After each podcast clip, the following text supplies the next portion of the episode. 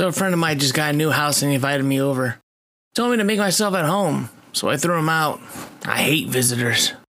There are Jews in the world, there are Buddhists, there are Hindus and Mormons, and then there are those that follow Mohammed, but I've never been one of them. How's your faith these days, Father?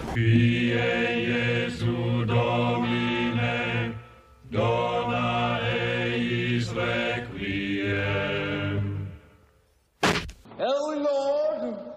Oh, you are so big. So absolutely huge. Do you think maybe he's compensating for something?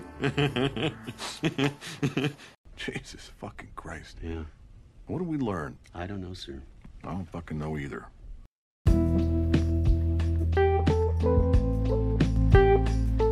Welcome, greetings, and salutations.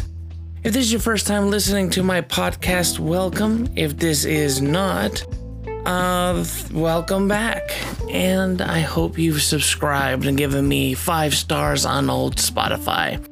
Now, this is the second week of Lent, and there is a lot of stuff going down. That means we're getting closer and closer to Easter. I haven't looked to see when Easter is, but that is always the busiest week of the year. I don't know what I'm going to do here for Easter, but I know it's going to be something. Anyway, our reading this week is fun. It's from Luke chapter 13, verses 31 through 35. Moving right along, I guess you could say. Um, it's a fun reading. It is the first time, well, not really first time, but it is a very specific time that Jesus takes a look towards Jerusalem and the end of his road.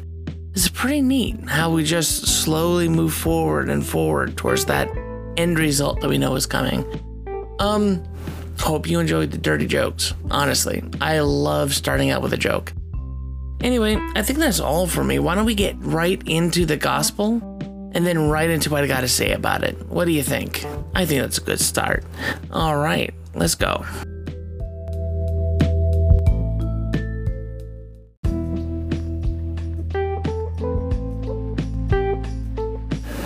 Luke chapter 13, verses 31 through 35. At that very hour, some Pharisees came and said to him, Get away from here, for Herod wants to kill you. He said to them, Go and tell that fox for me, listen. I'm casting out demons and performing cures today and tomorrow, and on the third day, I finish my work. Yet today, tomorrow, the next day, I must be on my way, because it is impossible for a prophet to be killed outside of Jerusalem. Jerusalem, Jerusalem, the city that kills the prophets and stones those who are sent to it. How often I have desired to gather your children together as a hen gathers her brood under her wings, and you were not willing. See, your house is left to you. And I tell you, you will not see me until the time comes when you say, Blessed is the one who comes in the name of the Lord. And that's our reading today.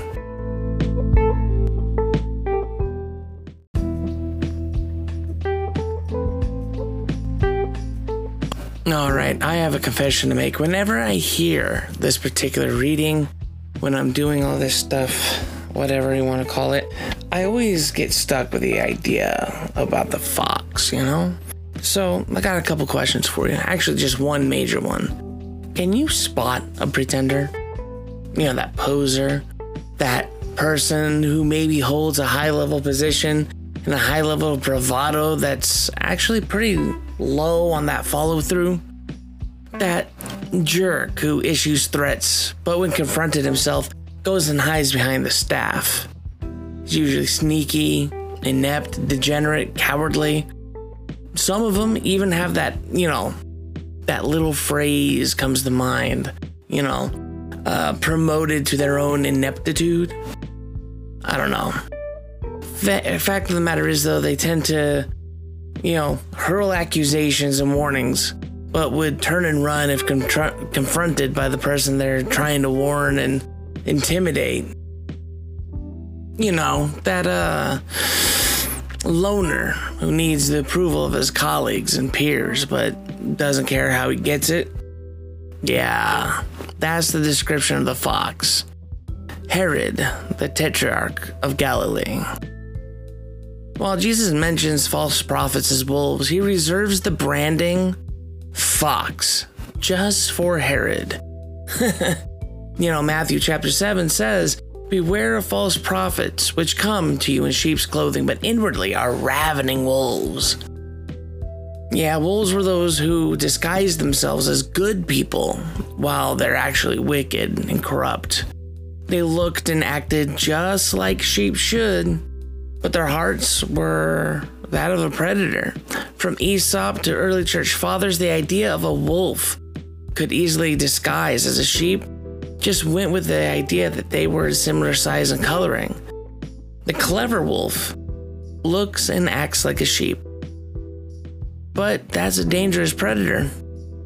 That fox, however, yeah, the fox can't disguise as a sheep. The fox must do something different to attack that prize. You know, gotta get that chicken. So, the fox doesn't try to look or act or behave like a sheep. Instead, he pretends to be an extra vicious predator, but goes after those weak in a sneaky and sly way. And when confronted, they bolt. The wolf may be a master of disguise, stealthy, clever, but in turn, the fox is sneaky. He's sly. He's a scoundrel. The wolf is a family oriented canine, a social animal that lives and hunts in packs and is loyal to his own kind. The fox is a solitary hunter, untrusted even by the wolf. In the end, that fox is untamable and a lawyer, and we all know where our dogs came from. Jesus described Herod to a T. I mean, if you put a wolf, coyote, dog, and fox together in a pen, the fox would be the antagonist and then the opportunist. So, you know, we can tell that Jesus harbored just had a disdain and a, a, a disrespect for Herod. This one who just killed his cousin, that missionary and prophet, John the Baptizer. Not only did Herod have John beheaded, but he did so at such a silly request of his illegitimate wife, just to keep face at the banquet. You know, he was a Jew. He looked up to John in a way. By allowing his brutal death, he not only betrayed himself and his identity, but also his God's vision. Jesus also knows that Herod is essentially a coward He's weak because ever since Jesus began his mission and his ministry, Herod has been cowering in superstitious fear, suspecting that Jesus may be John back to haunt him. Ain't that some guilt for you? So here's Herod acting powerful and threatening. And Jesus just sees him as pathetic. He's weak. Just a little sneak. A morally bankrupt man, a scoundrel. He has no idea who he is and therefore can't stand in his own power. So here is Jesus, sarcastic, angry, just with a dirty taste in his mouth, standing up to Herod, getting into his face, so to speak, talking back to him without fear of retaliation and provoking him with no expectation of reprisal. He is literally looking Herod in the face and saying, Bring it. I'd like to see you try to take me out. And Jesus knows who he's dealing with. In fact, later, when Jesus is arrested, Herod wants nothing to do with it and passes him off immediately to Pontius Pilate. Herod is apparently just cowardly. He wants to pass the buck and so he can evade the responsibility. Now that doesn't make him less of a predator. It just makes him too opportunistic, so to speak.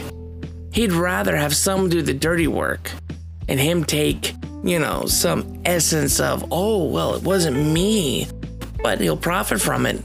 Have no doubt. And Jesus knew where he'd be walking into something far more threatening than Herod. For Herod, he had no time. There were bigger fish in that frying pan. We can't know whether Jesus' three days were a literal number of days he spent traveling through Galilee, or whether he's referring to the three days it would take before his resurrection, but We know that his eyes, mind, and heart were resting on Jerusalem. Don't we? I mean, the 34th verse is just simply a sadness. Jerusalem, Jerusalem, you who kill prophets and stone those who were sent to you. How often I wanted to gather your people just as a hen gathers her chicks under her wings, but you did not want that. It seems kind of comedic that Jesus' metaphor for himself during this lament is a chicken, usually the favorite prey of a fox. But by the time Jesus gets to Jerusalem, he's become the lamb.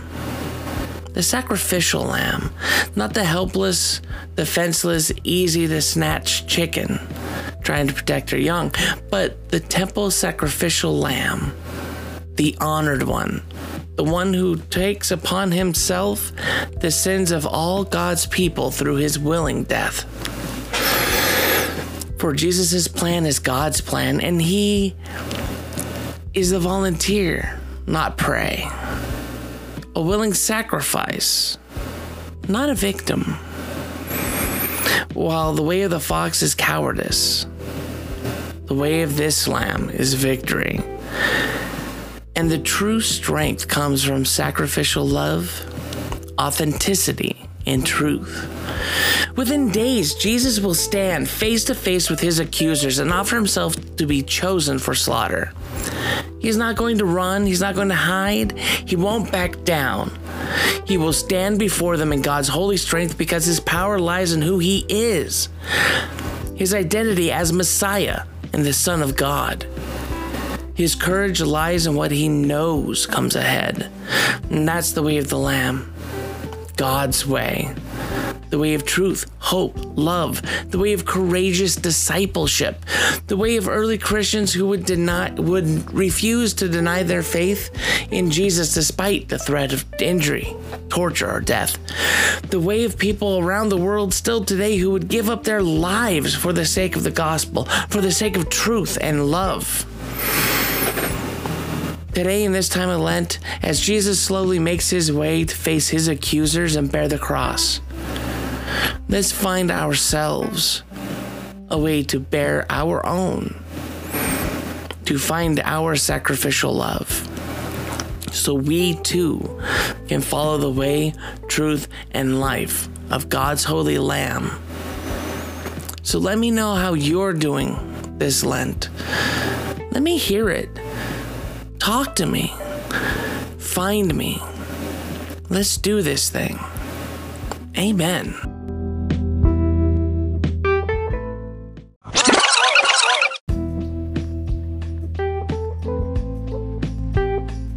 I'm telling you, I want to keep doing this until the cows come home. I really enjoyed the time you're spending listening to this, and I hope to see you next time. Lent 3. Hooray! I don't really have anything else to say. Find me the link down below. I hope to see you around. Share this with your friends. See what they think too. Peace.